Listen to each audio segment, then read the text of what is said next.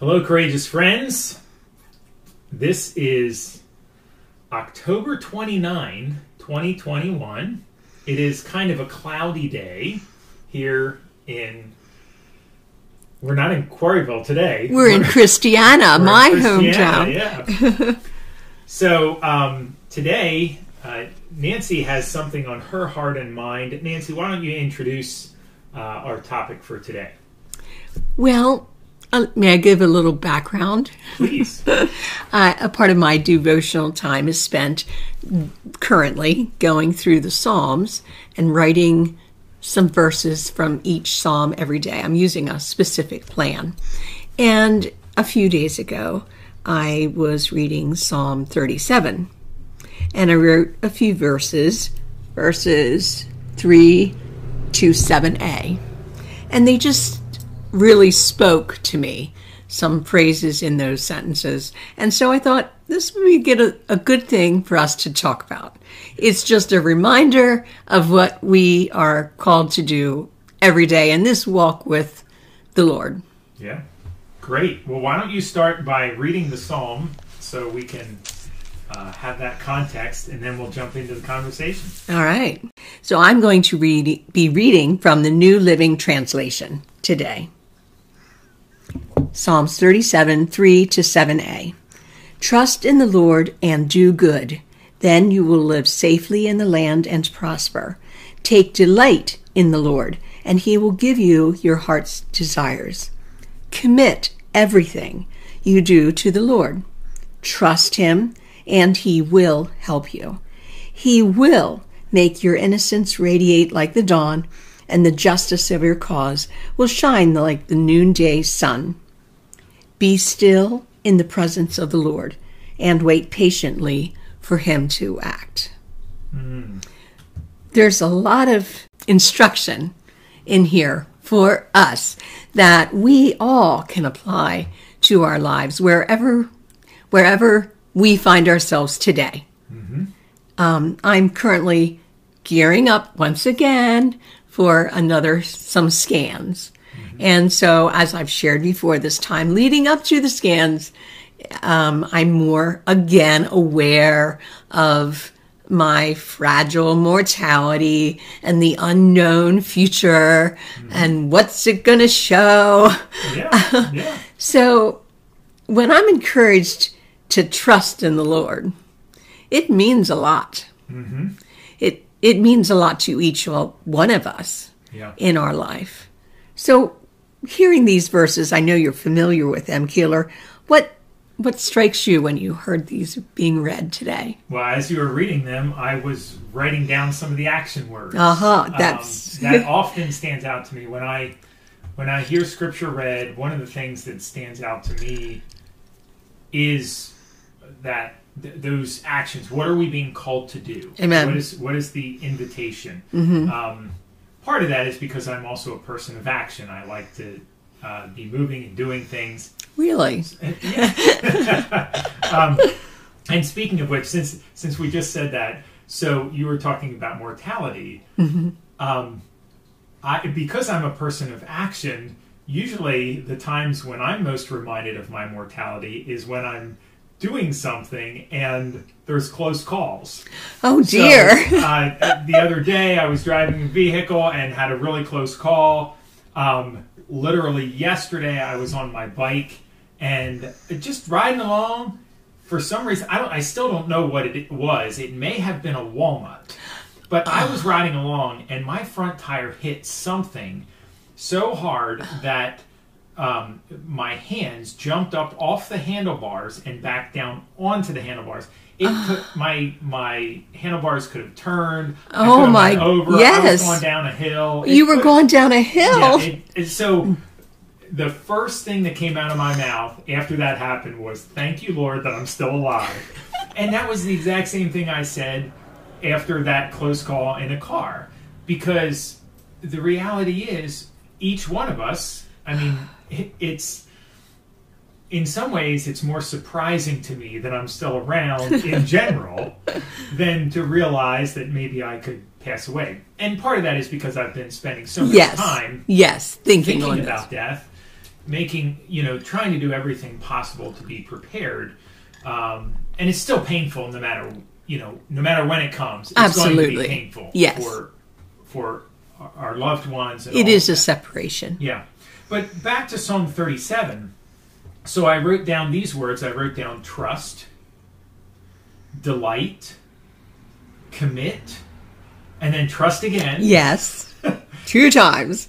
be still and wait. And what's interesting to me was the transition between those two things, uh, between the trust, delight, commit, trust, and then between that and the be still and wait was he will. Mm-hmm.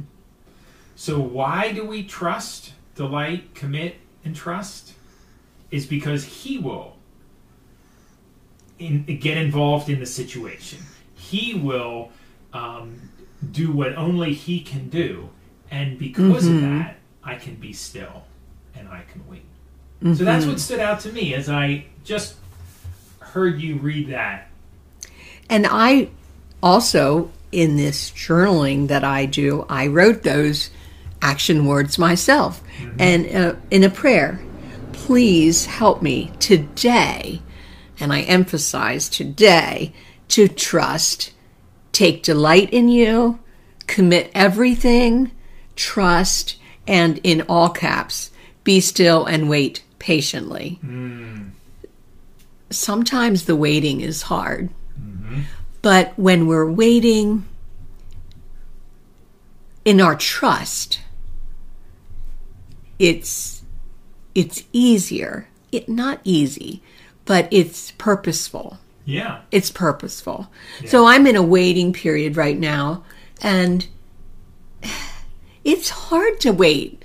We don't like to wait for things. We don't like to I I'm in a little pain right now and I don't like it. I mm-hmm. want it gone, you know, mm-hmm. yesterday.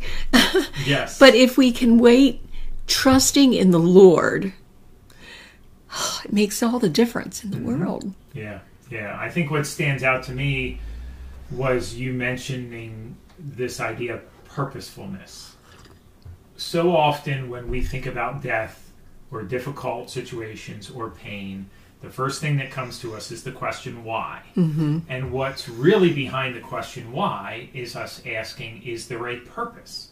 Because if we know there's a purpose behind the pain, it, it can it can make it and again it's not easier It's not it easy. just makes us more able to endure and wait because we know there's a reason behind it there's a per, there's something that's coming through that labor sometime, some way, mm-hmm. we will see that purpose. And you know, Keeler, we won't always see the purpose in this, on this side of heaven. yes that is correct yeah And that's challenging, mm-hmm. but it is comforting. yeah So comforting. I believe, as God said in His Word, all things work together for good to those who love God, who are called according to His purpose. Yes. That's me.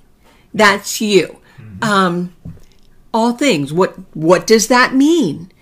It means to me. It means no matter what happens in my life, God has a purpose. Mm-hmm. He allowed it for a purpose. He will work some good. Mm-hmm. And I may not see that good ever. I think I will in heaven. yeah But it gives meaning to the things we face. Right, right. And that's the joy of following Christ, trusting in God, is because when we realize that His ways are bigger than our ways, His Yes, thoughts are greater than yes. our thoughts, we realize that even when we don't fully understand, He is trustworthy because, and for those. Uh, uh, for those out there who are intellectuals like me and are often uh, wanting to understand, how can we trust a God when we don't understand?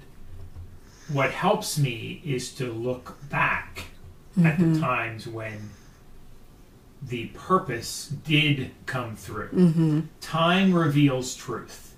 Mm-hmm. And there are so many times in my life that I didn't know at the moment Right. the reason for something. And sometimes I don't see the reason. Mm-hmm. But in so many other instances, when I have seen the reason, and I'm like, oh, I see what God was doing there. And, and it just gives me hope for those bigger issues It does. that don't make as much sense and are harder, but trusting in the God who designed this world, and I realize, yeah, you know, going through difficult circumstances ultimately make me better. That's an overall principle I've discovered Yeah. the hard way. Yeah. I try the easy road, and the easy road always takes me to pain. So when I take the hard road, it often leads to blessing. So when things are hard, then maybe I'm on the right road. Well, that's one Strangely way to look at it. I have to confess that just today, well, I'm grateful we have a God who understands and can deal with our emotions. And it makes me, that's so comforting to know. So today, in a moment of just like frustration, I said to God, I, I don't like this. I'm tired of it. I, I just want this to change, please. Um, and he can handle that. Yeah. He can big handle. He's big enough. His shoulders are big enough to uh-huh. carry the weight of the world. He uh-huh. can carry me. Yeah. yes. That is so good to know. So good to know. Well, one of the things that I think of as you're talking through this is the Lord's Prayer. When we hmm. think about praying, the disciples were struggling with how do I pray in this situation, in any situation? And they said, Lord, please teach us how to pray. Yes. And if you look at the outline of the Lord's Prayer, and um, this I've been learning from a pastor friend of mine, Ben Miller, he um, he and I have been leading a pastors group together, mm-hmm. and at the end of the uh, fellowship time, we close with scripture-led prayer, and part of that scripture-led prayer is thinking through the outline of the Lord's Prayer, mm-hmm. which is basically twofold. God is great. I am not. That's pretty much the Lord's Prayer in a very short synopsis. And when we think about situations that we face and how do we work through that, what is it about praying that can help us get beyond or at least have some endurance to wait and push through is realizing God is great and I am not. I need my daily bread. I need, It's perspective. It changes our perspective.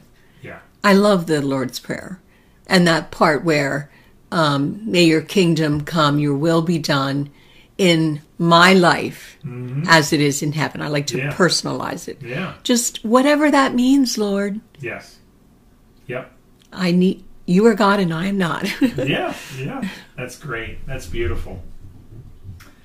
Well, for those of you who are listening, if you're wondering what God is doing, you're wondering about His purpose, maybe you're tempted to ask why in situations, or you're tempted to say, like Nancy said, I don't like this.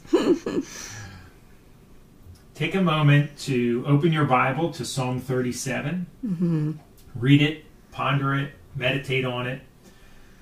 Turn to the Lord's Prayer in any of the Gospels. Reread the Lord's Prayer and think about the beauty of trusting God. I'd like to end by reading another verse from Psalm 37. It's actually verse 7 in the Passion Translation. And it says, Quiet your heart in his presence and pray. Keep hope alive as you long for God to come through for you. That's my prayer for us that we will keep hope alive as we are waiting patiently for God to do his work. That was the exact phrase I wrote down also keep hope alive. there's a lot of things that we might feel um, are being pulled away from us, and Mm-hmm. and that's what death does is it separates, it Mm-hmm. pulls things away, people away, and situations Mm-hmm. away. So keep hope alive, God, in our lives. Yes. Amen. Keep hope alive. Amen.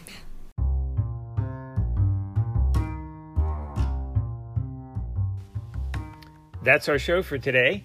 Blessings to you and to those you love. We're glad you have been listening to us talk about living a life that lasts.